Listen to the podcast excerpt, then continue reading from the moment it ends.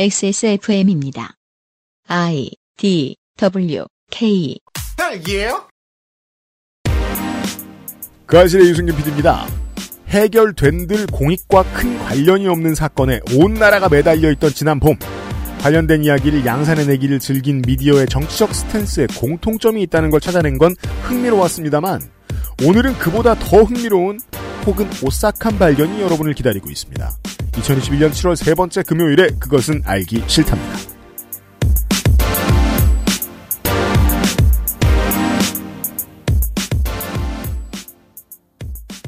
너무 펌프를 집어넣어가지고 청취자 여러분들이 오늘 내용에 좀 실망하실 수도 있겠습니다만 여튼 저와 윤세민 에디터는 만족을 크게 했습니다. 윤세민 에디터고요. 네, 안녕하십니까. 윤세민입니다.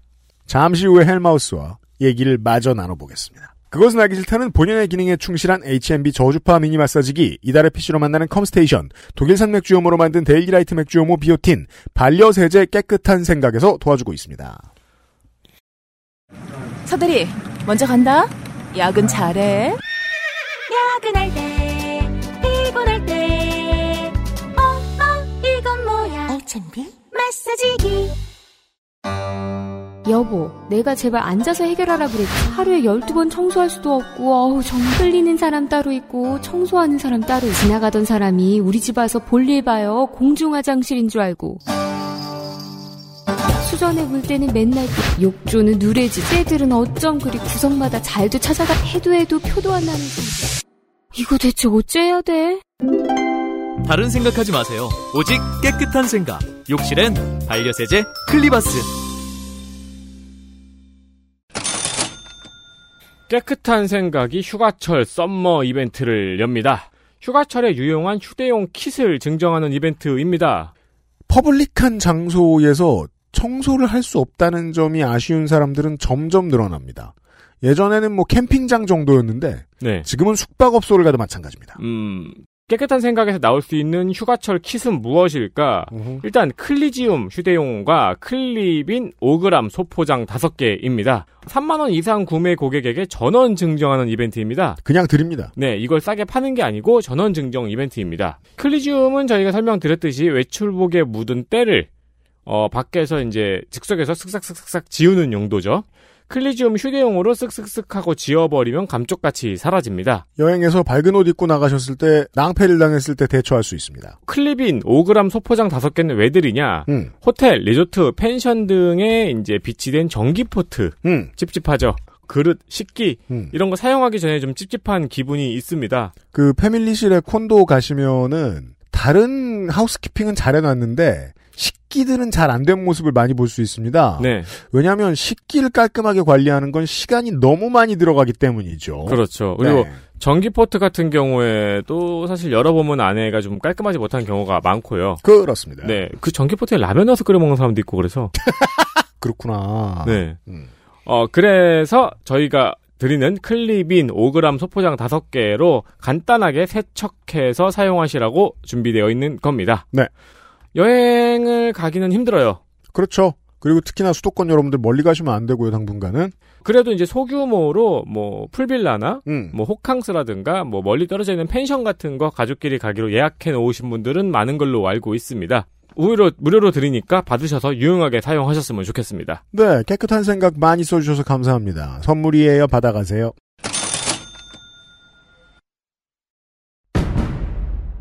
동지들 가짜뉴스를 hell로 보내 헬마우스입니다. 모멸감을 주고 모욕감을 주고 치가 떨리게 하는 거. 거짓말 좀 하지 말란 말이야 이 새끼야 대단한 얘기가 아니에요. 가짜뉴스 만드는 유포자수는 너무 많고 그 새끼는 아무렇게나 만들어도 다 퍼뜨려주고 저 오물들을 치우려면 누군가는 오물통 속에 뛰어들어서 그 오물을 뒤집어쓸 각오를 해야 돼. 가짜 뉴스 확인 과정. 헬마우스 코너. 팟캐스트 에디션. 제가 이게 90년대였는지 2000년대였는지 기억은 안 납니다만 아직도 그 장면 하나만큼은 머릿속에 콕 박혀 있습니다. 스포츠 신문을 광고하는 TV 광고를 봤어요. 20년은 됐습니다. 광고 속에 나오는 인물들은 다 평범한 사람들이에요. 네.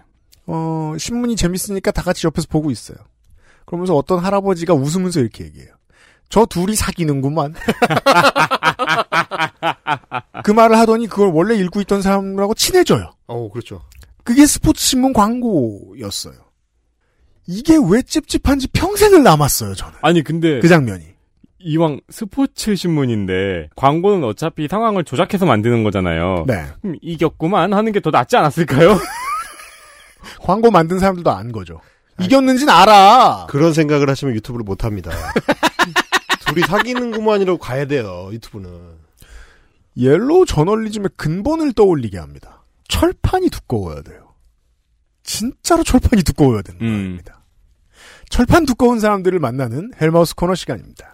헬마우스님 어서 오세요. 안녕하세요. 두껍다만 헬마우스입니다. 나 그만뒀으니까 이제 안 두껍다고 해야지. 아, 김홍 씨든 누구든 진짜 두꺼운 사람들은 그러니까 어떤 유튜버들은 이렇게 말할 겁니다. 그래 욕 먹으면서도 하니까 결과가 좋잖아. 어, 그렇죠. 예. 라고 자기를 따르는 사람들에게 술을 사주면서 한마디 할 겁니다. 음. 내가 롤 모델이다 이놈들아. 어. 2019년에 그거 했었던 친구들이 이제 윤서인 늑튜브 이런 친구들이죠. 내가 롤 모델이다. 그렇겠죠. 그러다가 저를 만났고요. 그리고 이제 지난 시간에도 알아봤다시피 네. 그들의 철판이 얇아지는 순간이 있습니다. AT 필드가 얇아지듯이 고소를 당하면 얇아집니다. 귀신같이 얇아지더라고요. 아 근데 그나마 한국 최대의 우파 유튜버 사이트 음. 예, 채널 신의 한수 네. 의 신혜식 선생님은 꿋꿋합니다. 아, 아, 그렇죠. 그래요? 네. 역시 대형 유튜버는 다릅니다. 잔챙이들과 같이 놀지 않아요. 그 신의 한수에 대한 이야기, 어, 신의 한 수가 한강 사건을 어떻게 다뤘는지 아무튼 열심히 다뤘죠. 열심히 다뤘, 네. 엄청 열심히 다뤘고요. 음. 어, 심지어 이제 그런 기존의 다른 한강 사건 다른 유튜버들보다 한 걸음 더 나간 건도 있습니다. 그렇군요. 네, 아까 뭐 음. 아, 빨간 아이폰이라든지 뭐 토끼굴이라든지 이런 거는 다 비슷비슷한 메뉴로 돌렸는데 음. 독창적인 메뉴도 개발을 했습니다. 좋습니다. 역시 신의 한수답다. 아, 근데 그, 아, 지난 시간에 네. 어제 김훈 기자 유튜브 채널을 보면서 네, 네, 그 네. 꽃잎과 장미의 위어드함에 되게 약간 공포스러웠었는데 네, 네, 네. 신의 한 수 썸네일을 딱 보니까 마음이 편해지네요. 이게 우리가 원래 알던 그 약간 약간 고향집에 온 것 같고. 아, 이 동네 낡은 목욕탕에 온 것 같은 이렇게 할아버지 머리 깎고 있고 그거 되게 좋잖아. 네 예. 발톱 깎고 있고 저기 저 옷안 입은 분이 청소하고 다니시는 그렇죠. 그렇죠, 그렇죠. 네. 어, 저 타월 갖고 가세요. 우리가 하고. 약간 이런 건 비슷한 건데, 음. 자, 신혜식 아저씨가 제가 말씀드린 그 토끼굴 같은 그런, 어, 흔한 음모론 말고, 네. 자신만의 독창적인 음모론을 만들어내신 장면, 일명 스벅 유령 사건입니다. 이게 도대체 무슨 말인지 모르겠죠. 기대가 큽니다. 이게 어떻게 튀어나오는 건지 모르겠죠? 그겁니다. 직접 한번 들어보시죠. 얼마나 뭐 우리가 또 억울했으면 이렇게 방송 중에 어? 변호사가 우리는 아무 문제가 없다 최선을 다했다 하는 상황에서 이렇게 어, 나왔다고 하면 이게 정말 진짜 어? 야 이거 진짜 섬찟한 부분이에요. 예. 이게 진짜 뭐 영혼 사진 어, 방송하면서도 무서워요 이거 솔직히 예. 만약에 사실이라면 저는 뭐 믿지 않습니다 솔직히 말씀드려서 이런 거 믿는 사람이 아닌데 하여튼 지금 이런 게 찍혔다는 거 뭐 자꾸 이걸 갖고 스타벅스 뭐 종이 박스라고 그러는데 이게 스타벅스 종이 박스라고 라고 생각하는 사람은 정말 좀 스타벅스에 한 번도 안 가보신 분 아닌가 자, 이게 무슨 소리인지는 제가 사실 더 들어봐야 알 텐데, 이거 다 본 영상이 아니라서 저도, 네. 어, 한마디 중요한 힌트가 나옵니다. 이게 진짜 뭐 영혼 사진, 점점점. 네. 방송하면서도 무서워요, 솔직히. 음. 만약에 사실이라면 저는 뭐 믿지 않습니다, 솔직히 말씀드려서. 근데 안 믿으면, 이 영상을 안 만들면 되잖아. 아니, 이거를 라이브에서 40분 동안 얘기해요. 안 믿으면서. 뭘 안 믿어, 안 믿기는.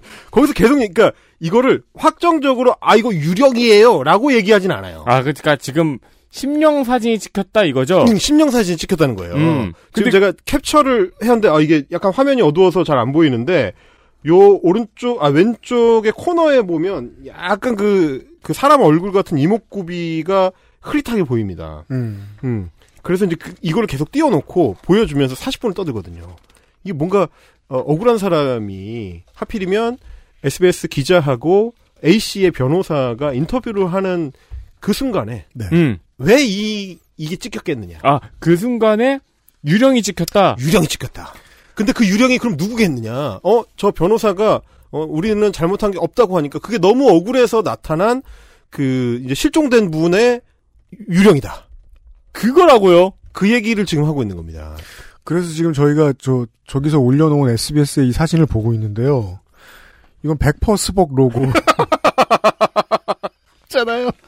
아니 이거를 착각하고 자시고 할 게 없어요, 사실. 아니 신혜식 씨는 좀 전에 이렇게 말했잖아요. 어, 이게 스타벅스라고 하는 사람은 정말 스타벅스에 한 번도 안 가보신 분이 아닌가. 그러니까 그 생방송 그 라이브 영상을 보면 신의 한수 구독자들이잖아요. 네. 신의 한수 신혜식의 아, 이- 주로 안 가봤어요. 어, 아니, 아니 그- 그것도 그런데 네.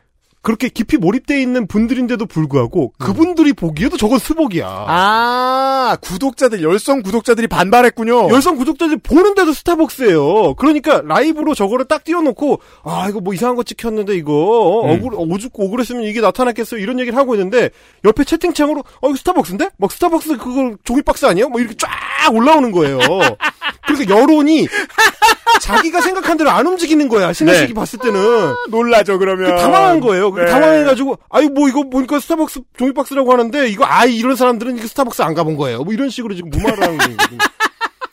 그니까, 오죽했으면 시청자들이 그거 아니라고 정정을 해주는데도, 자기가 처음에 장사하려고 갖고 나온 이걸 해야 되는 거야. 아니 근데 그 말을 스타벅스 종이박스를 놓고 그 말을 하는 장면이네요 지금. 그러니까요. 아, 그니까, 누가 봐도 스타벅스 종이박스예요. 누가 봐도. 오죽 억울했으면 SBS가 잘 안 다루거든요. 이제 유튜버들. 네. 지상파 뉴스에서 이걸 왜 다루겠습니까? 이- 근데 이게 8시 메인 뉴스에 다뤘습니다. 아, 이 신의 한 수의 이, 이 헛소리를. 헛소리를 이 헛소리를 어 지금 제가 가져온 게 그겁니다.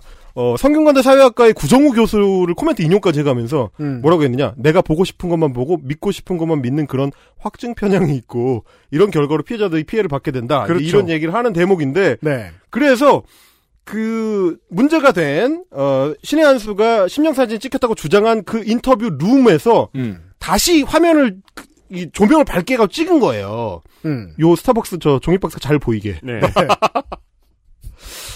이게 스벅이 아니면 음. 어떤 못된 놈이 카페를 차려가지고 이거 베낀 거죠.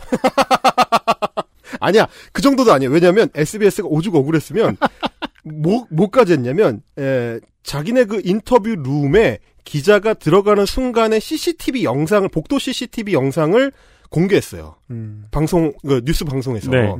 그러니까 어 해당 기자가 변호사랑 인터뷰를 하기 위해서 복도 끝에서부터 쭉 걸어와가지고 인터뷰 룸으로 들어갑니다. 네. 옆에 손에 스타벅스 종이박스 들고 있어요. 음. 왜냐면 포장을 해갖고 갖고 와서 서로 이제 음. 커피 한 잔씩 하고 요걸 오죽 억울했으면 그 CCTV 화면까지 뉴스에서 공개를 하면서 예, 반박을 했을 정도로 이게 이 원통형 홀더가 아니면은 그 두 개나 네 개씩 넣는 트레이인 모양인데. 그러니까 예, 예. 예. 아니 아니 막상 그 화면을 봤을 때 물론 뭐 저도 지금 보니까 이거를 뭐 신라 시대 그 와전 그 사람 모양 그런 걸로 착각했다면 아 그러고 보니까 닮았네요. 어 그렇게 할 수는 네. 있겠는데 약간 잘린 사진이니까 그 천, 천년의 미소. 아, 천년의 네. 미소.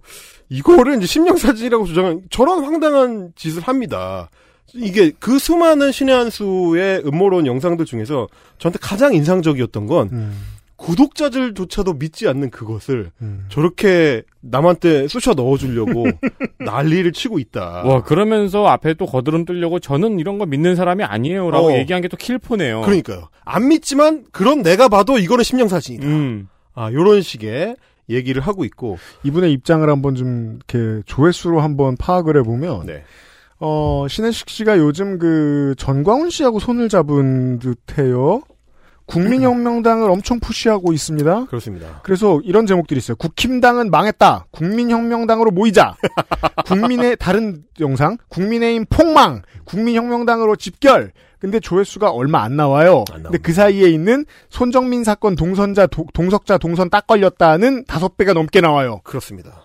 아 이러면 장사가 되니까 이걸 다루죠. 그 심지어는 음. 어 얼마나 장사가 된다고 판단을 했는지 네.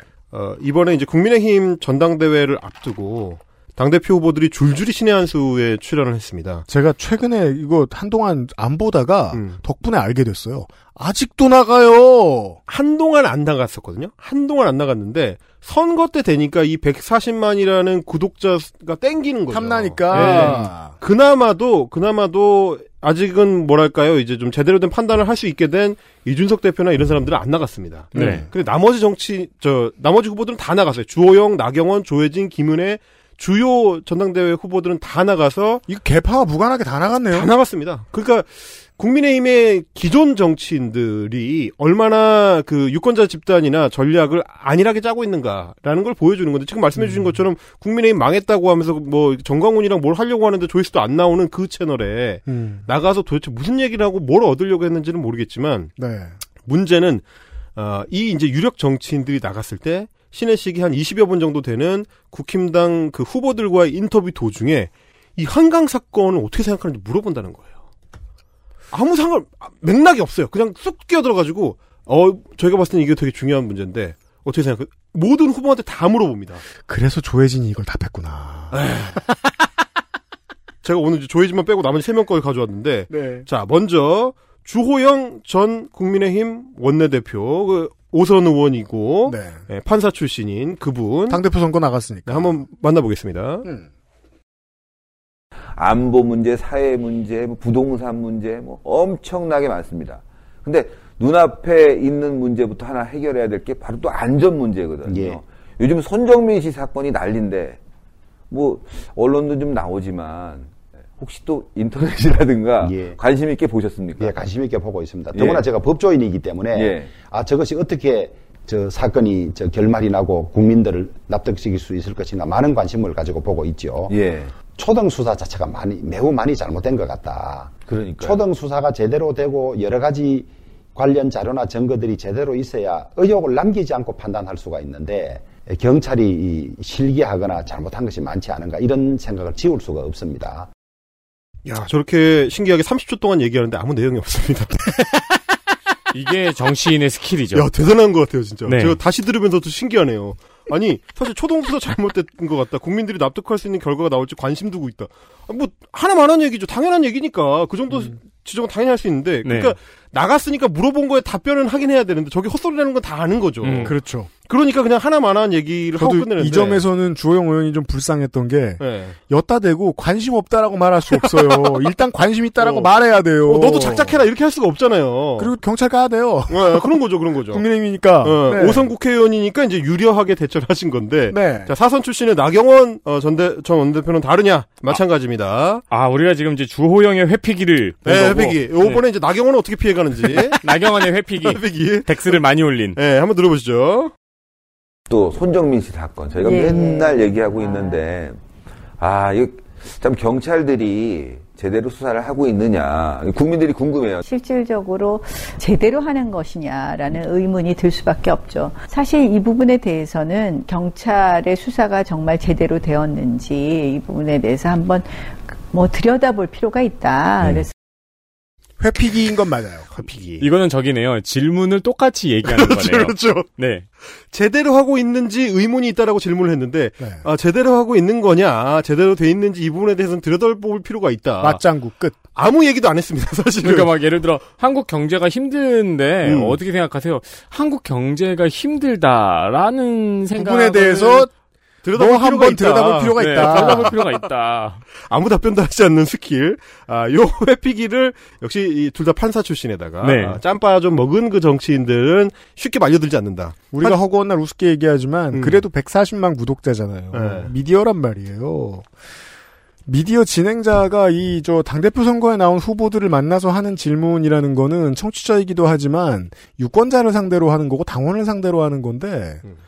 그들이 생각하는 정치의 질을 낮춥니다. 음. 이런 질문들이 당대표 후보들에게 나온다는 거. 음, 그렇죠. 예. 예, 이걸 뭐 본인들이 알든 모르든 일단 나가서 나는 얼굴 한번 비치면 된다라는 생각으로 안일하게 접근을 한 결과일 건데 음. 에, 그나마 짬바 있는 정치인들은 회피기동이라도 하는데 네. 아, 회피기동을 못하는 정치인들 예, 초보는 어떻게 말려드는가 김은혜 의원의 사례를 좀 준비를 해봤습니다. 아 맞았어요? 어, 이분은 맞장구를 친 수준이 아닙니다. 맞장구를 친 수준이 아닙니다. 적극적입니다. 한번 들어보시죠. 또 손정민 씨 사건이 아. 정말 어려운 상황에 처했어요. 그 공권력이 제대로 수사를 하고 있는 건지 걱정입니다. 혹시 관심 갖고 계십니까? 저 어저께 신의 한수 예. 그 손정민 씨로 추정되는 누군지는 모르겠지만 예. 그거 보셨어요? 어 저 깜짝 놀랐어요. 아니 그걸 어떻게 찾으셨어요? 아, 진짜. 아유, 저희 계속 그렇게 모니터링 하다 보니까 눈에 들어왔고 또 전문가분들이 네. 함께 이렇게 공동 작업을 했어요. 저는 이런 노력을 경찰이 해야 된다고 생각을 네, 하거든요. 그러니까요. 왜 국가 수사기관이 이런 걸 하지 않고 힘든 분들, 정말 유튜브에 계신 분들, 그리고 제가 보니까 온라인상에서 젊은 분들, 그리고 주부분들, 예. 내 아들처럼 생각하고 내 동생처럼 생각하시는 분들이 다 CCTV를 뒤지고 계시더라고요. 그러니까요.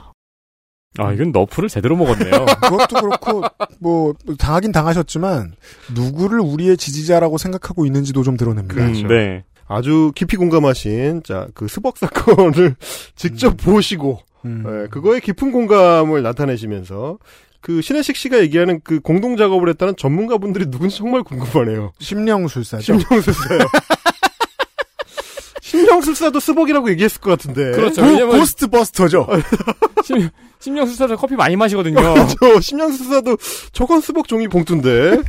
하여튼 이렇게 어 신혜식과 사실상 아무 차이가 없는 예, 아니, 국민의힘 당대표 후보. 이 사람은 네. 뉴스데스크 앵커 출신이란 말입니다. 그럼요. 제가 지금 깜짝 놀랐습니다. 아니 업계 최고의 직장에서 잘 배운 사람이에요. 네. 근데 이 정도 수준으로 했단 말이에요? 아니 손정민 씨로 추정되는 이라고 말해버리면 어떡합니까? 어, 그거를. 뭐야, 이거, 이거 마지막에 귀신 얘기였어요? 에, 에, 에, 이거 스벅 스벅 귀신. 아, CCTV를, CCTV에서 뭔가 오, 발견됐다, 막 이런 오, 영상을 오. 얘기한 이거 귀신 얘기했어요? 그 봐, 이, 이거 보는 사람들도 이게 뭔, 뭔 말하고 있는 거야 이렇게 되는 거예요. 아니, 이게. 그러면 너는 저기 출마하지 말고 기도, 기도, 기도해야지. 그러니까 뽑아 주는데 어떡해요? 이런 상황입니다 이게. 어? 손정민 씨로 추정되는 이라고 얘기를 해보면 어떻게? 신혜식도 손정민 씨로 추정되는 이라고 직접적으로 얘기 안 하려고 엄청 조심하는데. 음, 당 대표 후보라는 사람이 나와서 이런 얘기. 아, 이거 뭐 국가 수사기관이 이 귀신을 찾으라고? 여기까지 보면 사실 이제 신혜식 의그 신의 한수 사례까지 보면 이게 오염시킬 수 있는 사람들의 범주가 어디까지인지도 이제 짐작이 잘 안 안 되는 거예요. 네. 국회의원이자 예, 제1야당의 당대표로 나온 사람까지도 저기에 말려들어서 저 얘기를 믿고 있는 상황에서 음. 공공연하게 얘기를 하는 상황에서 우리가 어디까지 선을 그어서 제대로 이걸 정리를 할 수 있을까라는 좀 걱정이 되는 상황이고 앞서 말한 대로 저 한국 언론들이 뻥튀기를 하고 악질적으로 보도를 하고 뭐 이렇게 이제 어, debuff를 하는 범죄를 이 친구들이 저지를 수 있도록 음. 사실상 소스를 제공하는 그니까요. 이런 상황이고 우리가 이 포털에서 이제 맨 위에 밀어 포털들이 밀어줘 가지고 봤던 많은 제목들이 어디서 왔는지를 지금 우리가 파악 네. 중이에요. 음.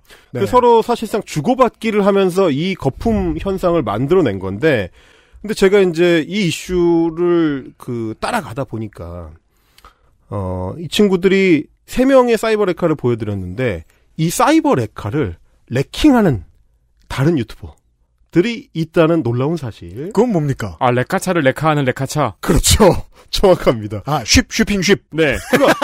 한국 언론 매체들이 쏟아내는 거를 사이버 레킹을 해가지고 사이버 레카들이 장사를 했는데 음. 그 사이버 레카를 사이버 레킹하는 애들이 또 있어요. 큰 시장에는 중간중간 브로커가 있죠. 그러니까요. 네. 어 이게 어떻게 된 일인지는 어, 지난 시간에 우리가 이름을 들어봤던 음. 유튜버 정동원의 삶이 나옵니다. 아, 그 채널은 진짜 이상하더라고요.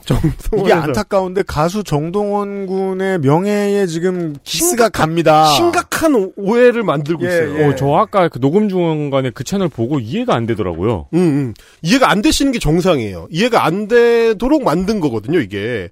이게 미스터트롯 최연소 결선 진출자인 가수 정동원 군이랑은 아무 상관이 없는 채널입니다. 음. 예.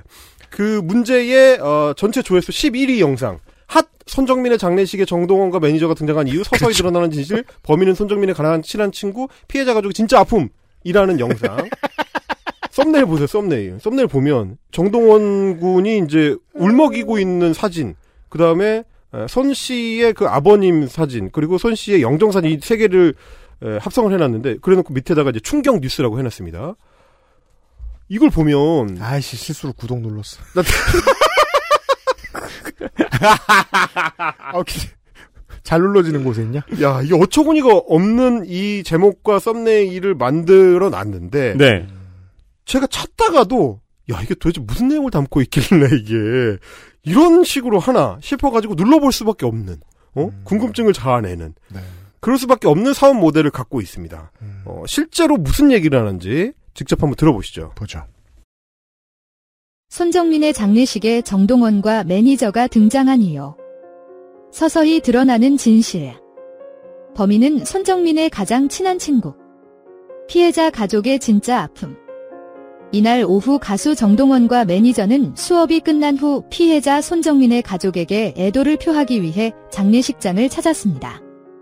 특히 정동원 매니저 이은 손정민의 부모를 돕기 위해 중요한 증거물을 경찰 수사에 넘겼습니다. 자, 일단은 기계 목소리인데요. 네. 여기까지만 들어서는 아까까진 농담이었는데 진짜로 하- 그 원래 어, 언어로 한국어를 쓰는 사람인지 의심스러운 지점들이 좀 보이고요. 네. 이게 사실 핵심입니다. 이 영상의 그 채널, 유튜브 채널을 운영하는 사람이 한국인이 아닐 가능성이 높은, 음. 한국어를 유창하게 구사할 수 있는 사람이 아닐 가능성이 높은 거죠. 보면 일단 뭐 내용의 앞뒤도 안 맞고, 음. 어, 상관관계가 없는 그냥 단어들의 단순 나열, 그리고 조합, 뭐 이런 걸로만 지금 영상을 구성해 놨어요. 그러니까 이게 거짓말인데 음. 거짓말이라고 확- 요 문장을 정동원 매니저 이은 손정민 부모를 돕기 위해 중요한 증거물을 경찰 수사에 넘겼습니다. 거짓말인데 음. 어떤 문장을 거짓말이라고 말하려면 음. 의도가 보여야 돼요. 그렇죠. 근데 이건 의도가 없는 아무 말이에요. 네, 네. 그래서 거짓말임에도 불구하고 거짓말이라고 그딱 집어서 말할 충분한 가치가 보이지 않아요. 음. 5월에서 6월에 넘어가는 시점에 경찰에서 악의적인 유튜버들에 대해서 법적 조치를 하겠다라고 이야기할 때 네. 경찰청장, 경찰청장하고 대전 경찰청장이 두 분에 대한 패륜적인 무슨 메시지를 담고 있는 유튜브 영상에 대해서 이제 법적 검토를 하겠다라고 했는데 그 당시에 그 영상도 이런 양상을 띠고 있는 영상이었습니다. 그 말 안에 등장하는 사람은 경찰청장인데 실제로는 아무 맥락이 없는 이런 단어의 조합이라서 거짓말은 거짓말이지만 정보값이 없어가지고 뭔가 거- 뭘 거짓말하고 있는 건지도 의미가 없는. 이 말은 방금 들으신 거 다시 한번 들어보시면 어떻겠습니까, 청취자 여러분? 이 말은요, 말이 아니라 기계의 오작동처럼 들려요. 음. 그래서 그 기계가 그냥 단순히 단어를 나열하고 있는 거죠. 한국어로 된 단어를 나열하고 있는 기계에 대한 이야기입니다. 이게 그리고 이 문장에 아까 너무 기계적이어서 잘 못 들으셨을 텐데 마지막 문장이 특히 정동원의 매니저 이은 조사가 두 번 쓰였죠. 음. 정동원의 매니저 이은 손정민의 부모를 돕기 위해 중요한 증거물을 경찰 수사에 넘겼습니다. 중요한 증거물을 들고 있었으면 정동원의 매니저가 넘겨줘야죠. 그, 그 누군지가 안 나오는 거예요. 네. 정동원 씨의 매니저가 언론에 이름이 노출된 적이 없으니까 이름이 들어가야 될 칸이 비어 있는 겁니다. 아. 그래서 조사가 이나 은이 붙으려면 앞에 단어가 있어야 되는데 없으니까 두 개가 다 출력이 된 거예요. 가만히 있어봐요. 이거는 문장을 만드는 시스템이 있다는 거네요. 있습니다. 이, 이걸 가지고 지금 이걸 만들어낸 거예요. 그러니까 이런 영상들이 구성되는 방식이 굉장히 단순한데 이 영상도 실제로 클릭을 해보면 화면에 흐르는 영상의 기본 베이스는 뭐냐면 베트남의 한 그 거리 풍경, 밤 풍경을 예, 연속 화면으로 찍어놓은 고정 카메라로 찍어놓은 아무 의미가 없는 아, 화면이에요. 거기가 베트남이군요. 네네네. 네. 그 보시면 이제 그 오토바이 그 저기 뭐죠? 왔다 도로. 도로가 네. 따로 있고 야경. 예, 도- 오토바이 도로가 따로 있고 이제 밤 풍경인데 화면이 움직이는 것만 보여주기 위한 목적입니다. 의미가 음. 없어요. 그냥 움직이기만 하면 되는 거죠. 왜 움직여야 되느냐? 유튜버가 정지 화면으로 너무 길게 돼 있는 영상을 걸러냅니다. 그렇죠. 네. 아, 이건 서울이 아니에요. 음. 그걸 피하기 위해서 저 영상을 자기네가 뭐 찍었든 어디서 가져왔든 올려놓고 그 네. 위에 이제 뭐 정동원 씨의 무슨 사진이나 이런 게 흘러가도록만 네. 중간중간에 네, 이건 한국이 아니네요. 그러니까 이건 유튜브가 하고 있는 그 걸러내는 시스템을 피하기 위한 목적으로만 영상을 구성해 놨고 그리고 이제 그걸 위해서 기계음을 조합한 정도 수준의 아주 조악하고 아주 뭐 특별히 무슨 의미 부여를 할 수 없을 정도의 그 수준의 영상물이거든요, 이게. 그러니까 이게 그 바쁜 현대인의 삶이라는 게 이래요. 음. 사람은 기본적으로 진실을 갈구하니까 진실을 찾길 원해요. 음. 근데 찾을 만큼 부지런하지 않아요. 아, 그렇죠. 그래서 진실을 찾은 듯한 기분이 들게 해줘야 돼요. 아주 음, 짧은 시간 동안. 그걸 하는 장사를 가장 효율적으로 만들어낸 최신의 버전이네요. 그렇죠. 이 사실상 아무런 공력을 안 들일 수가 있는 거의 자동화할 수 있는 시스템이에요. 이게. 그러네요. 그냥 기계가 유튜브에 아무거나 주입해서 그냥 올리는 거네요. 음. 그렇죠. 그러니까 이렇게 지금 정동원 씨 매니저가 중요한 증거를 경찰 수사에 넘겼잖아요. 네. 왜 그러니까 중요한 증거를 정동원 씨 이- 매니저가 갖고 있냐고요. 기계가 하는 말은 계속 반말과 존댓말을 오가고요. 네. 그리고, 예, 그리고 이제 비속어와 뭐 정렬된 말을 섞어서 사용하고 그리고 설명 들으니 알겠어요. 이거는 사람이 만든 것도 아닙니다. 그냥 갖다 붙인 거죠. 만드는데 노력이 없어요. 그냥 프리셋 만들어 놓으면 네. 알아서 양산하는 물건입니다. 저는 그래서 처음에는 이 그 채널 이름을 듣고 영상 썸네일을 본 다음에 정동원 씨 가수 정동원 씨의 어떤 되게 심각한 팬이 만든 줄 알았는데 아니에요. 그게 아니에요. 정동원 씨의 이름은 랜덤하게 끌려 들어온 겁니다. 음. 왜 근데 정동원이라는 이름이 선택됐느냐인 건데 XSFM입니다. 딸기예요?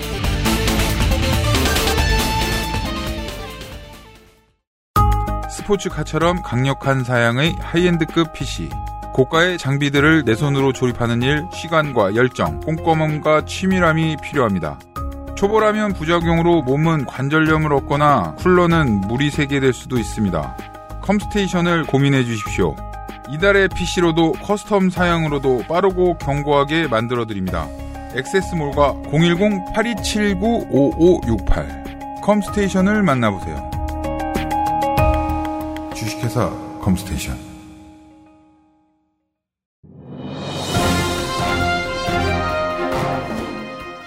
자, 전화 연결해 보겠습니다. 여보세요? 데일리라이트 맥주 효모 드셔보셨다고요? 네, 비슷한 다른 회사 제품도 먹어봤는데요. 분말이라 역하고 먹기가 많이 불편했거든요. 근데 데일리라이트 맥주 효모는 알약이라 먹기도 편하고요. 냄새가 없어 그런지 애들도 잘 먹더라고요. 이거 먹고 나서 우리 남편은 글쎄 이마선을 따라서 잠. 야야야, 끊어, 끊어. 야, 끊어. 아, 통화 연결이 고르지 못하네요. 들을 말씀은 아직 많이 남아 있는데 아쉽습니다. 말할 수 없는 고민 직접 확인해 보세요. 데일리라이트 맥주 효모. 여보, 이쪽에다가 놓으면 돼. 아! 운동할 때 알찬비 마사지기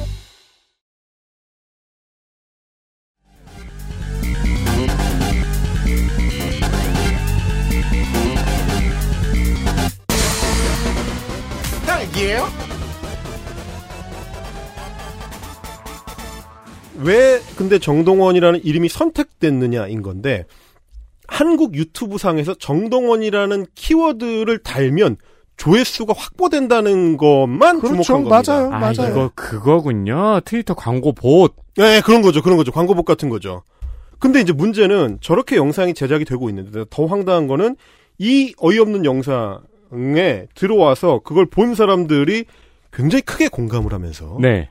열심히 댓글을 달고 있다는 겁니다. 제가 그래서 캡처를 해왔는데 좀 보시면 자 댓글을 제가 읽어 네. 드릴게요. 한국인이 분명한 댓글들이 보입니다. 동원군 착하다. 앞으로 대한민국 위에서 살아다오 화이팅 사랑합니다. 동원군. 다른 댓글. 동원군 참으로 대견하네요. 유가족에게 위로가 됐을 겁니다. 어서 빨리 진실이 밝혀져서 정민군의 한을 달래줬으면 하는 바람입니다. 유가족분들 힘내시길요. 다른 사람입니다. 정동원이 정말 기특하네 장하다. 이런 댓글들이 엄청 많고 그리고 이 댓글에 어, 저 좋아요를 누른 사람들도 수백 명입니다. 그러니까요. 낚을 수 있다는 겁니다. 다시 말해서 시장성이 있는 물건이란 얘기예요. 이 동영상들은. 우리가 예전에 출판사 가세연에서 레이지를 분노를 그 트럼프 책을 냈을 때 거기에 이제 댓글들을 한번 소개를 한 적이 있는데 네. 그 댓글들은 그래도 책을 산 뒤에 달아놓은 댓글들이었음에도 불구하고 책 내용은 모르는 사람들이었듯이 음. 이것도 마찬가지입니다. 이 영상에 정동원이라는 키워드를 보고 정동원이 장례식장에 가서 위로를 했다는 뉘앙스를 주는 단어 조합을 보고 들어와서 실제 영상에서 무슨 말을 하는지도 제대로 귀에 안 들어오는 사람들인 거예요. 네. 근데 클릭을 하고 공감을 하고 댓글을 답니다. 그러니까요. 이게 이, 이 댓글이 진짜 이상한 광경이네요. 그러니까 아무 의미도 없는 영상 밑에 사람들이 감상을 적어놨어요. 네. 그리고 심지어 이 감상을 서로 지금 공유하면서 나누고 있다는 거죠. 네. 여기에 막 400개의 좋아요가 찍힙니다. 이 댓글들에. 공감하는 사람들이 있다는 거예요. 그러니까 아니 공감할 텍스트가 없는데 어떻게 공감을 하는가라는 의문이 드는 거죠. 굉장히 기괴한 현장이거든요. 그리고 이 제목 밑에 조회수 옆에 보통 유튜브의 조회수 옆에는요. 어, 사람들이 그 올린 사람이 써놓고 싶은 해시태그나 아니면은 뭐 자기들 오는 데에 그 가입해라. 구독 신청 가입 버튼이 있거나 아니면 위치 같은 게 있는데 여기에는 위치 태그가 있는데 이게 지금 베트남어로 한국이라는 뜻의 Hàn Quốc 이렇게 써 있습니다. 네. 그렇습니다. 이 다른 영상을 하나 좀 더 보여드리겠는데 이건 좀 더 기계적인 거가 잘 드러나는 영상입니다. 음. 어, 영상 제목이 충격 뉴스 손정민의 가족은 대통령에게 청원서를 제출했다. 손정민 사건은 언제 완료되나요? 라는 제목의 영상입니다. 이것도 지금 보시면 이게 의미가 이상한 그 제목인데 영상 내용은 더 이상합니다. 언제 손정민 사건은 언제 완료되나요? 그러니까요. 한국어로 적절치 않아요? 그러니까 말입니다. 들어보죠. 질문이 생기면 A 가족은 돈을 사용하여 범죄의 모든 흔적과 단서를 지웠습니다. 여론의 압박을 받고 있는 문재인 총리는 의과대학과 서울경찰청에서 A와의 모든 관계에 대한 검토를 지시했다. 중요한 정보를 많이 얻다. 이 나라 경찰들은 어떻게 이럴 수가 있는지 언론까지 사건을 덮으려고 한다. 결국 국민들이 이 사건의 증거를 찾아야 하는군요. 위과 대학을 살펴보면 손정민이 실종되기 며칠 전 A 학생은 공부에 집중하지 않았고 A와 손정민은 어느 날 수업에서 다툼을 벌인 것으로 밝혀졌다. 자, 이게- 역추적이 됩니다, 이제 네. 슬슬. 어떤 방식으로 조합을 하는 건지를 약간 좀 아실 수가 있는데 아마도 기사의 어떤 특정 부분들 기사 몇 줄을 땄을 때는 반말이 됐다가 그렇죠. 댓글 몇 개를 땄을, 때는 존댓말이 됩니다. 그러니까 뭐냐면 사람들이 주목하는 어떤 특정 키워드나 특정 댓글이나 이런 그러니까 좋아요가 많이 찍히는 것들만 긁어가지고 여러 개를 그냥 붙여놨다는 얘기죠. 비웃으면 안 돼요. 우리 모두 보자마자 버튼 눌러지는 몇 가지 단어의 조합들이 있잖아요. 그렇습니다. 그러니까 이 영상을 만든 사람들은 이 시스템을 만든 사람들은 어떻게 해야 조회수를 뽑을 수 있는가? 그게 어, 최대 효율적으로 작동하는 지점이 어딘가만 신경을 쓰는 사람들이라는 겁니다. 사실상 기계적으로 이 영상을 만들고 있는데 심지어 거기에 공감 대잔치가 벌어진다는 거죠. 그렇죠. 이 영상에도 댓글도 마찬가지입니다. 나라는 썼고 정의는 씨가 말랐고 동석이 얼굴은 코브라형, 뭐 뱀현은 원래 거짓말을 타고난 이- 뭐 대통령님 억울하게 죽은 손정민 꼭 도와주세요. 너무 불쌍합니다. 부실 수사한 서초 경찰서 아우 이게 다 각각 다른 사람이 이건 사람이란 네. 댓글이에요. 근데 댓글들인데 근데 이 사람들이 이 영상을 보고 이런 댓글을 단다는 게 이게 아까 스타벅스보다 훨씬 더 무섭지 않아요? 아니 근데 실제로 아니 포털의 뉴스도 마찬가지잖아요. 네. 뉴스 읽으러 들어오는 게 아니에요. 댓글 달러 들어오는 거지. 마찬가지입니다. 이것도 실제로 영상의 제목이나 영상의 내용이랑 아무 상관없는 댓글이에요. 그냥 자기가 하고 싶은 말을 합니다. 이 현상이 지금 유튜브에서 가장 좀 뿌리 깊게 어 그리고 이 두드러지게 나타나고 있는데 그 저는 어떤 느낌을 받았냐면 아 이 유튜브 영상, 이 유튜브 제목이나 썸네일이나 채널이나 이런 것들은 영상물이라기보다는 옛날 그 선앙당 앞에 있던 선앙나무 같은 거구나. 사람들이 와서 그냥 자기 소원 빌고 음. 억울한 거 얘기하고 그리고 어, 그런. 곳에서 항상 느끼는 게 있습니다. 네. 내 앞에 누가 돌을 쌓아놨구만 꽤 많은 사람들이 그렇죠, 그렇죠, 그렇죠. 어, 여기서도 마찬가지로 조회수라는 단 하나의 목적을 위해서 작동하는 어떤 시스템 안에서 사람들이 어떤 방식으로 소모되고 있는가. 음. 이 정동원 손정 전 정동원 이 영상을 본 150만 명 중에 일부는 가수 정동원 씨가 이 장례식에 정말 갔다고 생각할 겁니다. 그렇게 생각합니다. 그 정동원의 삶, 그 채널에 올라오는 정동원이라는 키워드를 이용한 수많은 영상들 중에서는 심지어 정동원 씨가 뭔가 악의적으로 어, 이 한강 사건과 관련해서 뭘 한 것처럼 제목이 뽑혀 있는 경우가 있어요. 왜냐면 이 채널 만드는 사람들은 그 내용을 모르기 때문에. 그렇죠. 자극적인 몇 가지 제목 조합이 되다 보니까 정동원 씨가 나쁜 짓을 한 것처럼 나와 있는 제목이 있는데 거기 들어가면 정동원한테 왜 그러냐, 정동원이 무슨 잘못이 있냐, 정동원 씨를 옹호하는 또 댓글들이 쫙 달려 있습니다. 이게 저거 같은 거요. 옛날 컬투쇼 사연 중에서 네. 그 사연자가 산에 올라가다가 이제 화장실이 급해서 음. 변이 마려워서 길 옆에다가 이제 볼일을 본 거예요. 아무도 없을 때. 네네네네. 그런 다음에 그거를 이렇게 돌로 이렇게 덮어놨대요. 그냥 두긴 뭐하니까 음, 음, 음. 돌로 이렇게 덮어놓고 갔대요. 음. 한한 달인가 뒤에 다시 그 산책로를 갔는데 거기 사람들이 돌탑을 쌓아놓고 소원을 빌고 있더라는 거예요. 아, 그 유명한 사연이죠. 네네. 약간 그런 광경이네요. 그렇죠, 그렇죠. 예. 똥선앙당 같은 건데. 어, 그렇죠. 예, 이렇게 되는 거죠. 근데 이제 조금 재밌는 포인트는 여기서 이제 코믹한 걸 하나 좀 보여드리자면 네. 이런 식으로 제작된 정체불명의 유튜브 채널들 중에서 신의 한 수를 무단 인용하는 채널이 있었습니다.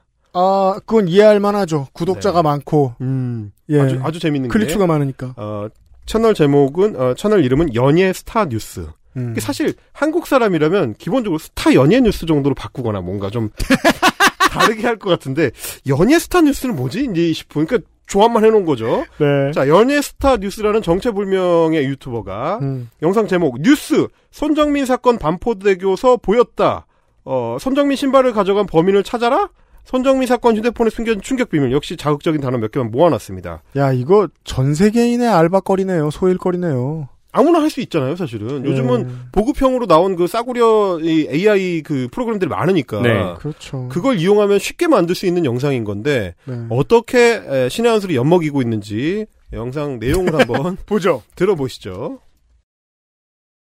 여러분들 진실은 드러나게 마련입니다. 그리고 일부 입수된 예, 잠수교 어, 반포대교 저 반포대교 CCTV를 음악 저희가 보니까 음악을 틀어야 아, 다르게 여기 보이거든. 한번 이 영상을 올려드리면 인간들이에요. 저희가 이제 어렵게 입수한 영상을 그 일부 유튜버들이 마치 멋대로 막 왜곡을 해갖고 예, 영상은 지금 못 올려드리겠어요. 예. 자, 그 저희는 그래서 어, 일단 캡처 화면을 올려드릴 텐데 이 화질을 보면 이 화질 상태가 이렇게 좋지 않아요. CCTV 캡처니까 화질이 안 좋죠. 신혜식 선생님.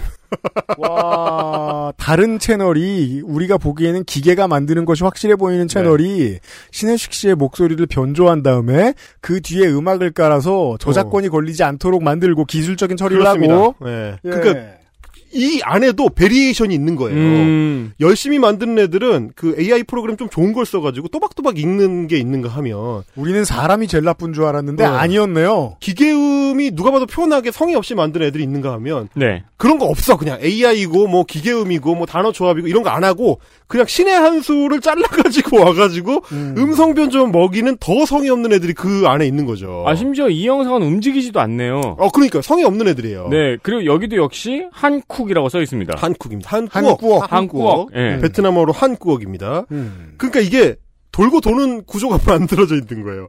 한국 언론이 입수해가지고 조회수 장사하려고 무분별하게 막 뿌린 그 아무 상관없는 CCTV 영상. 실제 사건하고는 별로 상관도 없었어. 음. 없었던 반포대교 위를 뛰어가는 중학생들이었나요? 그 친구들에 대한 CCTV 영상. 사건이랑 상관도 없는 영상으로 한국 언론들이 조회수 장사를 했더니 음. 그걸 신의 한 수가 가져다가 지들이 어렵게 입수, 입수 했대. 그냥 그렇죠. 유튜브에 뿌려져 있어요. 뭘 어렵게 입수를 해.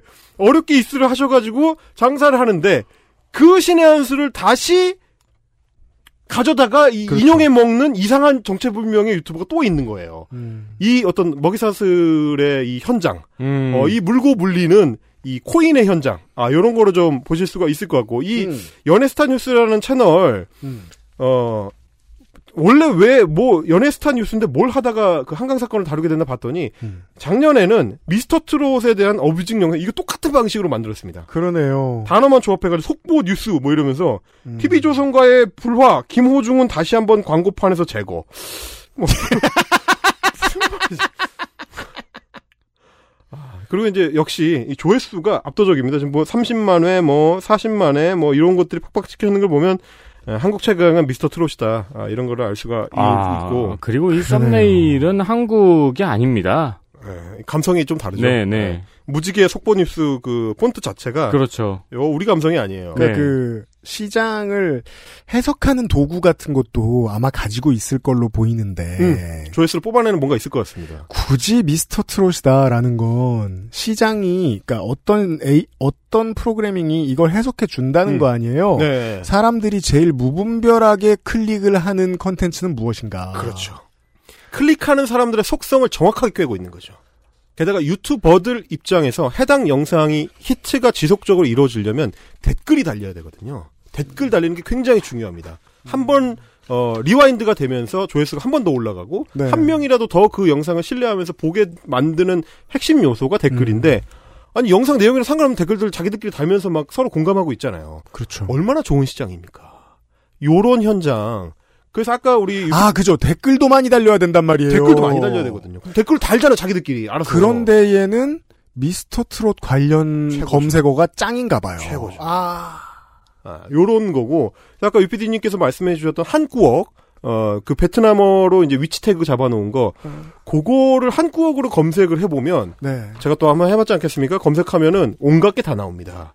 이게 한강 사건이 한번 그 쓰나미가 지나갔기 때문에, 음. 어, 최근에는 이제 김정은, 윤석열, 어, 미스터 트롯 여전히 인기 좋고요. 음. 화재 사고, 바이든, 어, 임영웅 씨, 연예인 임영웅 씨, 이런 사람들에 대해서 각각 그때 그때 이슈가 돼서 조회수가 뽑힐 만한 것들을 엮어 가지고 영상들을 만들어 놓고 있습니다. 음. 이 와중에 외롭게, 네. 어, 한국어로 위치 태그 해져 있는 것 중에서 사우스 코리아 외도라고 돼 있는 외도, 섬. 어, 실제로 그 외도에 관광을 온 아 베트남에 베트남 한국에 사람이- 온 관광객. 어, 네. 그래서 자기가 실제 한국에 왔으니까 위치 태그를 한국어로 해놓은 아, 거죠. 그렇죠. 당연하죠. 그건 맞는 어. 거죠. 이 많은 한국어 영상들 중에서 딱 하나. 딱 하나. 아, 그럼 이건 베트남 사업체일 가능성이 높겠네요. 어. 그러니까 그 베트남 사업체가 이걸 한 다음에 위치를 속여야지라고 위치를 한국이라고 네. 한국이라고 적었는데 찍었는데 한국어라고 써진 거야. 왜냐하면 IP가 베트남이거든. 어설퍼요, 어설퍼. 음, 그리고 지금 두개 채널을 소개해드렸는데, 이런 채널이 많네요. 엄청 많습니다. 그리고 그 채널 이름들도 다 무슨 뭐 이슈 TV, 뭐 코리아 K, 뭐 뭔가 한국어로 조합을 해놓기는 했는데 한국 사람이라면 절대 사용하지 않을 것 같은 조합들 로 돼 있습니다. 음. 스타 연예인 뉴스처럼 겉보기에만 그럴듯한 야. 이런 것들을 만들어놨습니다. 이것도 마약 유통처럼 한국인이 거기 건너가서 한 사업이 아니라면 이건 더 부끄러운 게 아, 한국인들이 이런데 잘 휘둘린다는 조사 결과가 있, 있으니까 이런 장사를 하는 거 아니에요. 네. 그리고 아마도 그 장사에 뛰어든 사람들은 어, 조금이라도 한국어 단어를 알 수 있는 사람들의 가능성이 있다. 음. 그러니까 그 단어가 조합됐을 때 어떤 의미를 가지는지는 모르지만 음. 이게 지금 먹히는 단어다 정도는 구분해낼 수 있는 게 있지 않을까. 혹은 뭐 아니면 프로그램을 갖고 있을 수도 있고요. 아, 근데 베트남에는 그런 분들 많잖아요. 그렇죠. 네, 네. 그래서 아마 베트남의 것이다라고 생각을 하는 거죠. 음. 네. 이런 부분까지 봤을 때 이게 이제 어그로 장사가 된다 싶으니까 글로벌 플랫폼 안에서 남의 나라 사건 사고를 가지고 사이버 해킹을 하는 일이 벌어지고 있는 거죠. 음. 그야말로 글로벌 코인판 이 벌어지고 있고 네. 유튜브가 어찌됐든지 간에 이런 이상한 영상들을 걸러내기 위한 여러 시스템을 구축하고 있음에도 불구하고 음. 남의 영상을 그냥 저작권 없이 그냥 끌어다가 쓰는 것도 걸러내기 위해서 여러 장치를 만들어냈는데 하지만 쉬운 장사를 하고 싶어하는 인간의 의지를 막아내는 게 그럼요. 쉽지가 않죠. 우회하기 위한 지들 나름의 어떤 그 시스템을 갖고 있는 거잖아요, 또. 법망이 왜 촘촘한데요? 이렇게 하고 있는 거. 어, 베트남까지 수출이 된 한국의 사이버 레카질. 이 현장. 그러네요. 이거는 코딩이 되겠네요. 음. 네. 아. 포털 들어가서 뉴스 클릭해서 긁어와서 붙여넣고. 아, 자동으로 계속 생성하는. 네. 댓글 코딩이. 붙이고. 아, 네. 어. 거기에 있는 이미지 저장해서 이미지 두 편 올려놓고 잘하면 코딩이 되겠네요. 그러니까요.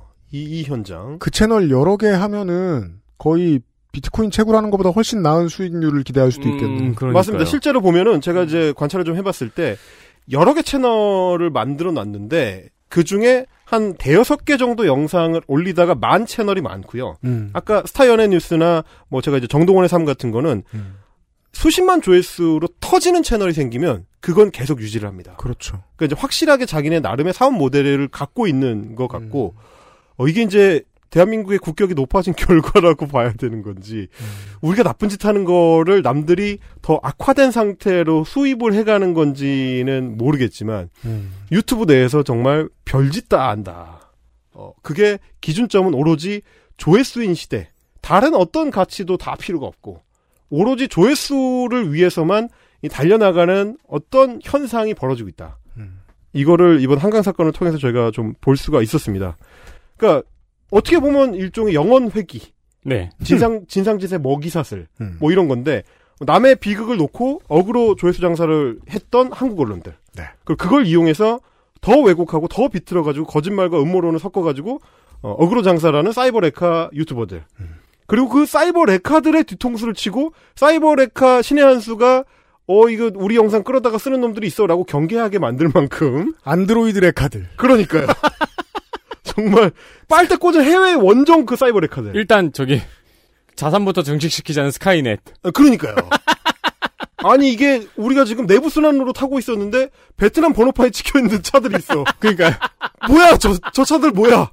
그 차들 이런 게 있을 정도로 그야말로 아, 돌고 도는 유튜브 요지경 세상 어, 어째 어떻게든지 간에 시스템을 허점을 파고 들어가지고 나쁜 짓을 하고 야 많은 인간들 속에서 어 정화를 시키기는 해야 될 텐데 이게 되긴 되는 건지 네. 그러니까 확실히 시장은 정직해서 네. 시장에 보여줄 수 있는 반응은 다 보여주네요. 그러니까요. 네. 이게 어떻게 보면 악의 없이 순수하게 악한 이 윤리적 판단을 하지 않는 네. 그냥 오직 조회수가 몇 회가 찍히느냐만 보고 가는 이런 애들까지 이제 나오는 상황이니까 에, 공론장을 더 이제 쾌적하게 만들기 위해서는 다양한 고민들이 필요하겠다. 왜냐면 이런 채널들은 심지어 이제 경찰이 뭘 하려고 한다고 해도 추적이 잘 안 될 거기 때문에 그럼요.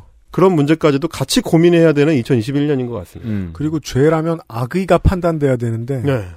이 기계가 고장 난 듯한 언어는 악의가 악의가 없어요. 없어요. 네. 기계니까요. 네. 자, 보통 헬마우스 코너 끝날 때쯤 되면은 이렇게 그 웃다 지쳐서 배가 아픈데 네. 오늘은 너무 무서워가지고 체온이 떨어졌습니다. 그러니까요. 섬찟하네요. 스벅 종이박스보다는 훨씬 무섭죠. 그니까요. 네. 신의, 그니까, 극우인 사람 유튜버는 우스운 거였어요. 아, 네. 아니 근데 정치 이슈는 점점 첨예해지는데 네. 그게 절대 사람들의 관심에서 벗어나지 않았잖아요. 그렇죠. 근데 왜 우파 유튜버들은 사이버 레카가 되고 있을까요? 어차피 거기도 조회수 중심으로 돌아가는 시스템인 건데 네. 인간이기를 완전히 포기하지는 못하니까요. 인간이니까. 음. 근데 저희가 뭐 기계한테 지배를 당한다면 터미네이터의 스카이넷일 줄 알았는데 에, 그게 아니고 텍스트를 음성으로 변조해주는 프로그램이 될 줄이야. 음. 그리고 권력은 이슈인데 우파 극우는 이슈를 뺏겼잖아요. 예. 음. 그렇죠. 그 이슈를 뺏겼다고 생각하면 그 온 국민의 공통점이 있습니다. 권력 냄새는 기가 막히게 맡아요. 누구나. 그럼 조회수 떨어져요.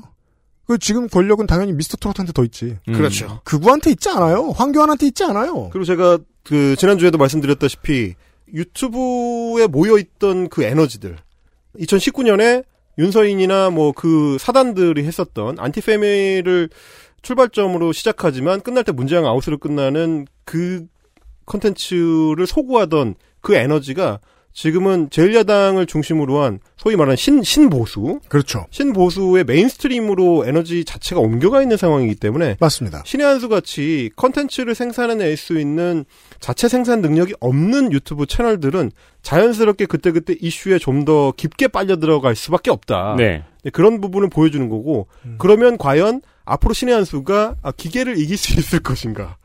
어차피 컨텐츠 자체의 내용이 별 차이가 없는데. 아 그러네요. 인간 쪽은 빠르게 퇴보하고 기계 쪽은 빠르게 진화하고 그러니까요. 있으니까. 그러면 과연 앞으로 유튜브는 스타 연예인 뉴스를 이길 수 있을 것인가? 음. 에, 비즈니스 모델에 대한 심각한 재고가 필요하지 않을까? 음. 에, 그런 고민을 좀 하게 됩니다. 그러게요. 우파 유튜브 자꾸 얘기하는 이유 중에 하나가 성적을 위해서 혹은 정치적인 목적을 위해서 인간성을 자꾸 내버린다는 거였는데 네.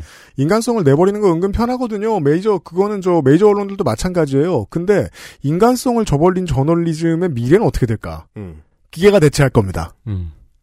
그리고 애초에 인간성이 없는 애들한테 어떻게 상대를 해야 될지 고민을 해야 되는 시점이 됐다. 그렇습니다. 정도. 헬마우스 뉴스 수고 많으셨습니다. 감사합니다. XSFM입니다. 헬기예요? 안전하고 성능이 인정된 고급 원료. 직접 생산과 유통구조 개선으로 거품 없는 가격. 당신의 삶이 조금 더 깨끗해질 수 있게. 진짜 청소를 하자. 반려세제 깨끗한 생각. 좋아요. 진짜 확실히 좋아졌어요. 어, 이렇게까지 효과가 좋을 줄은 몰랐어요. 자신감이 생기니까 어제는 소개팅도 했다니까요. 아, 저한테 진짜 잘 맞는 것 같아요. 저 이거 먹으니까 세상에나. 아, 저 이마선을 따라서요. 잠먹. 야야, 잠만. 마고 마고 마고. 누구 망하는 걸 보고 싶나? 말할 수 없는 고민? 직접 확인해 보세요. 데일리 라이트 맥주 효모. 주로 어떤 업무를 하십니까? 쓰시는 소프트웨어는 무엇입니까? 컴스테이션에 알려주십시오. 주식회사 컴스테이션.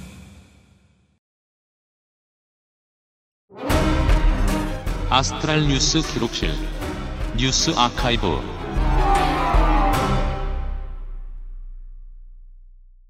헬마우스 코너 다음 달에 다시 만나겠고요. 7월 셋째 주 뉴스 아카이브입니다. 아이고 이거 100년 전 얘기예요. 네, 이번 뉴스 아카이브의 첫 소식은 스페인 독감 이야기를 해보려 합니다. 네. 코로나 시대 이후 20세기에서 아니지 코로나 시대 이전 20세기 가장 무서웠던 전염병인 스페인 독감을 코로나 사태와 비교하는 컨텐츠가 많았죠. 저희들 사이의 비밀인데 손 이상이 이 대본 쓰다 말았습니다. 왜 말았어요?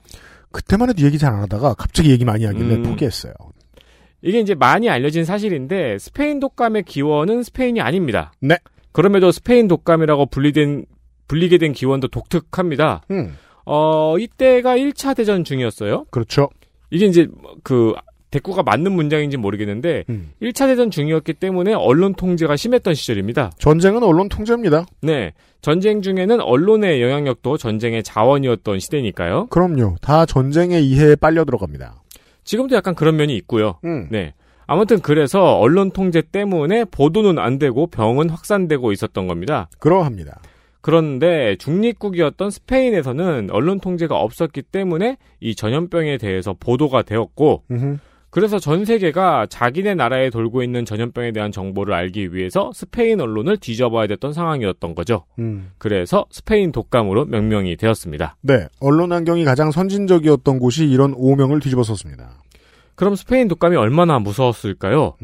당시에 스페인 독감으로 인한 사망자는 이게 정확히 당연히 추산이 안 되죠. 음. 1,700만 명에서 5천만 명, 크게는 1억 명까지 추산합니다.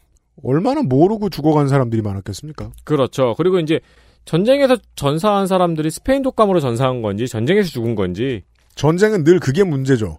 병사하는 사람이 너무 많은데 알 바 아니죠. 네. 그리고 코로나19로 코로나19로 인해서 전 세계에서 현재까지 사망한 사람이 400만 명이거든요. 예. 그러니까 10배가 넘는 인구가 사망을 한 겁니다. 네. 감염자 수는 당시 전 세계 인구의 3분의 1인 5억 명입니다. 음. 지금으로 치면 20억 명. 쯤 되죠. 이죠. 네. 네. 그러니까 3명 모였으면 한 명은 감염되는 거죠. 그러면 쉽게 말하면 뭐, 어, 중국, 한국, 일본 합친 것보다 훨씬 많이. 네. 네. 이렇게 엄청나게 확산된 이유는 물론 전쟁 중이었기 때문입니다. 음. 스페인 독감은 총 3차 유행으로 기록이 되어 있습니다. 네. 먼저 1차 유행은 가벼운 증상으로 지나갔습니다. 음. 이때의 치명률은 0.5%였는데 네.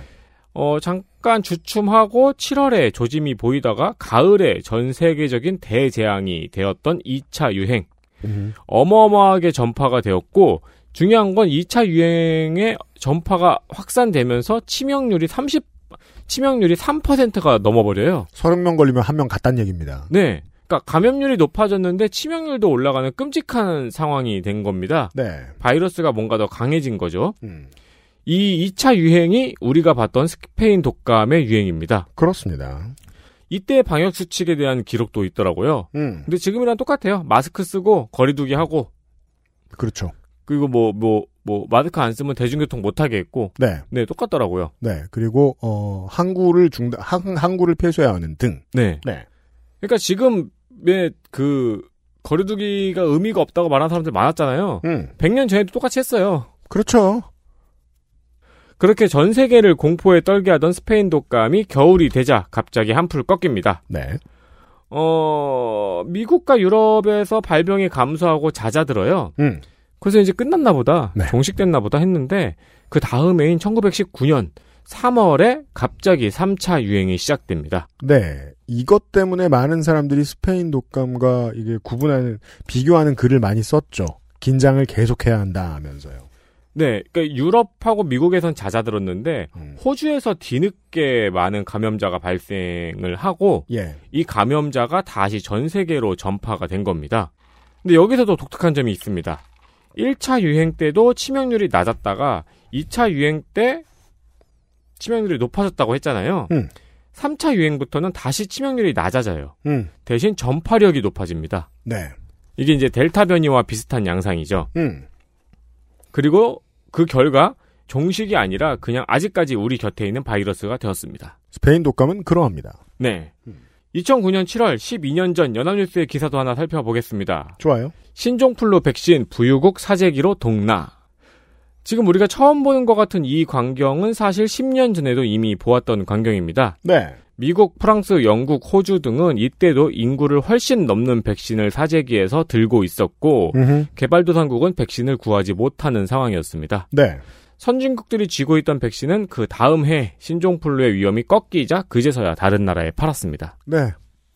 요즘처럼 그 국제 질서의 힘의 이동이 눈에 이렇게 잘 띄는 시대가 한동안 없었습니다. 그것은 중국발이기도 하고 한국발이기도 하고 많은 나라들이 예전에 힘이 없던 나라들이 힘을 가지고 예전에 힘이 있던 나라들이 힘을 잃어가면서 나오는 현상인데요. 그것을 통해서 얻을 수 있는 가장 긍정적인 게 이게 아닐까 싶습니다. 백신 독점. 네. 네. 아, 백신 독점은 힘이 있으면 언제나 하려고 든다. 라는 점만 말씀드리겠습니다. 그, 것을 벗어나려고 애를 쓰고 있는 한국의 지금의 노력이 저는 정말 마음에 드는데, 음, 우리나라의 진보는 그게 별로 안 보이는 것 같아요. 그리고 그게 이제 굳이 인도적인 차원이 아니고 아까도 말씀드린 것처럼 어느 한 나라가 백신을 독점하고 어느 한 나라가 완벽한 방역을 성공했다고 해도 의미가 없다는 거예요. 개뻘짓입니다. 네, 결국 지금 델타 변이가 확산되고 있는 걸 생각하면은 네. 네, 전 나라가 전 세계가 공조를 해서 빠르게 종식을 시키는데 다 같이 협력을 하는 게 가장 유효하고 효율적인 방법이지. 아까 지금 저 미국 올스타전 메이저리그 사무 칭찬했는데 그것과는 별개로 지금 유럽과 미국과 남미에서 그 온 경기장이 들어차 있는 모습 보고 있으면 마스크도 안 쓰고 당혹스럽습니다. 네. 네. 음, 다음 보시죠. 최저임금 시즌이었습니다. 언제가요? 어, 이번 주 지난주요? 네. 네. 내년에 최저임금이 9,160원으로 결정이 됐죠. 네, 무려 5%를 끌어올렸는데 무료라는 표현은 주로 경제지만 쓰고요. 어, 작년에 또 인상률이 낮았으니까요. 네. 코러스는 비슷합니다. 자영업자들 다 죽는다. 또 한편에서는 문재인 정부가 1만원 공약을 못 지켰다고 지적하기도 합니다. 매년 최저임금을 정하는 시즌에는 사실 비슷한 기사를 보죠. 그러니까 논의에 참여하는 상당수가 별 생각이 없는 건 아닐까라는 의심을 하게 됩니다. 비슷한 기사를 보고 저희 우리도 사실 그 기사를 읽으면서 이제는 살짝 살짝 skip이 되고요. 음. 네. 그런데 3년에 한 번씩은 조금 다른 기사를 보게 됩니다. 그래서 2018년 기사를 들고 왔군요. 네, 2018년 카드 수수료 재산정을 하는 때이기 때문입니다. 네. 가맹점의 카드 수수료는 3년에 한 번씩 재산정을 합니다. 음, 어, 2018년에 했으니까 올해도 하겠죠? 할 겁니다. 네, 올해도 그 분석 작업이 진행 중입니다. 음. 분석 작업은 이제 그 카드사의 이제 매출 이런 거 다 분석해가지고 맞습니다. 네, 적정한 수수료를 분석을 하는 겁니다. 네. 최저임금이 2018년에 결정이 됐어요. 음. 그리고 그러니까 이제 2018년에도 2019년에 적용될 카드 수수료를 재산정하는 해였습니다. 네. 7월에 최저임금이 결정을 하는 달이죠. 음. 2018년 7월 14일에 내년도에 최저임금이 결정이 되고 정부는 최저임금 상승에 대한 자영업자의 고통을 완화하기 위해서 카드 수수료를 내리겠다고 발표합니다. 그랬더랬죠. 네.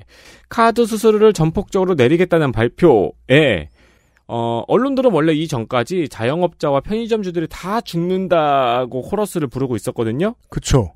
어, 임금이, 최저임금이 높아지면서, 어, 자영업자와 소상공인들을 자기 편으로 끌어들이고자 하는 경제지와 보수지의 의도가 풀풀 풍겨나는 시절이었습니다. 2018년. 근데 카드 수수료 인상 소식이 들려오자마자 얼굴이 싹 바뀝니다. 네. 아, 몰라. 죽으면 죽어. 로 바뀝니다. 네. 그러니까 그 전까지는 자영업자들만을 위하는 것 같았던 언론이 갑자기 카드 수수료 낮추면 우리나라 경제 다 무너진다. 무너지는 거 참 좋아합니다. 라는 식으로 바뀌는 거죠. 네. 어, 실제로 이때 편의점 연합회에서는 그러니까 편의점 점주들이죠. 네. 지금 현 정부에 대해 하고는 사이가 좀 안 좋죠. 그렇죠. 네, 네. 어, 이 편의점 연합회에서는 카드 수수료 인하를 환영한다고 발표도 했어요. 네. 어, 나름 분위기의 대회전이 될 수도 있는 것이었지만, 예나 지금이나 마찬가지입니다. 언론이 보도를 안 해줬어요. 네, 그랬는데 그동안 자영업자들이나 편의점주의 마음을 세심히 살폈던 언론이 이건 또 잘 실치를 않아요. 네. 그럼 뭐 딴 얘기는 해야 될 거 아닙니까? 카드 수수료 재산정에 대해서? 그리고 이제 자영업자 다 죽는다는 기사가 이렇게 바뀝니다. 네. 최저임금 인상 부담 카드사에 전가하지 말라. 그렇죠. 최저임금 인상분 남의 주머니에서 빼오는 정부. 음흠. 이 웃긴 게 이거 남의 주머니에서 빼온다고 뭐라 그랬잖아요. 네. 이러고 좀 이따가 제로페이 도, 도입했잖아요. 그때는 또 뭐 카드 수수료 인상 혈세로 메꾸는 정부 이렇게 바뀌었어요. 네. 역풍 거센 최저임금 툭하면 수수료 손질 카드 업계는 억울하다. 음흠.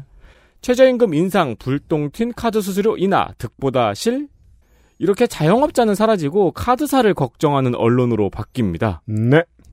이런 기사는 보통 최저임금과 카드 수수료가 함께 거론되는 7월. 보통 7월. 그리고 카드 수수료가 결정되는 11월. 네. 그리고 결정된 카드 수수료가 적용되는 1월에 집중적으로 몰려 있습니다. 그 세트 메뉴들을 순차적으로 올해 받아보실 겁니다. 네. 특히 2018년 11월 7일 뉴시스, 전자신문, 이투데이, 중앙일보, 뉴스핌 등등의 많은 언론에 한꺼번에 올라온 기사가 있어요. 보죠. 이게 제가 어느 언론에서 올라온지 쓰려고 검색을 해봤는데 네. 너무 다 나오는 거예요. 네.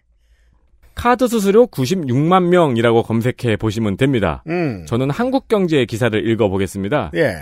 이 기사는 최저임금을 올리고 수수료를 내리면 96만 명의 고용이 감소한다 는 파이터치 연구원의 자료를 소개하고 있습니다. 허허. 최저임금 올리고 수수료를 내리는데 왜 96만 명의 고용이 감소할까요? 그니까요. 그 논리는 이렇습니다. 음. 수수료를 내리면 음. 카드사는 연회비를 올릴 거다. 그렇죠. 연회비를 올리면 음. 사람들은 신용카드를 안 쓸 거다. 어.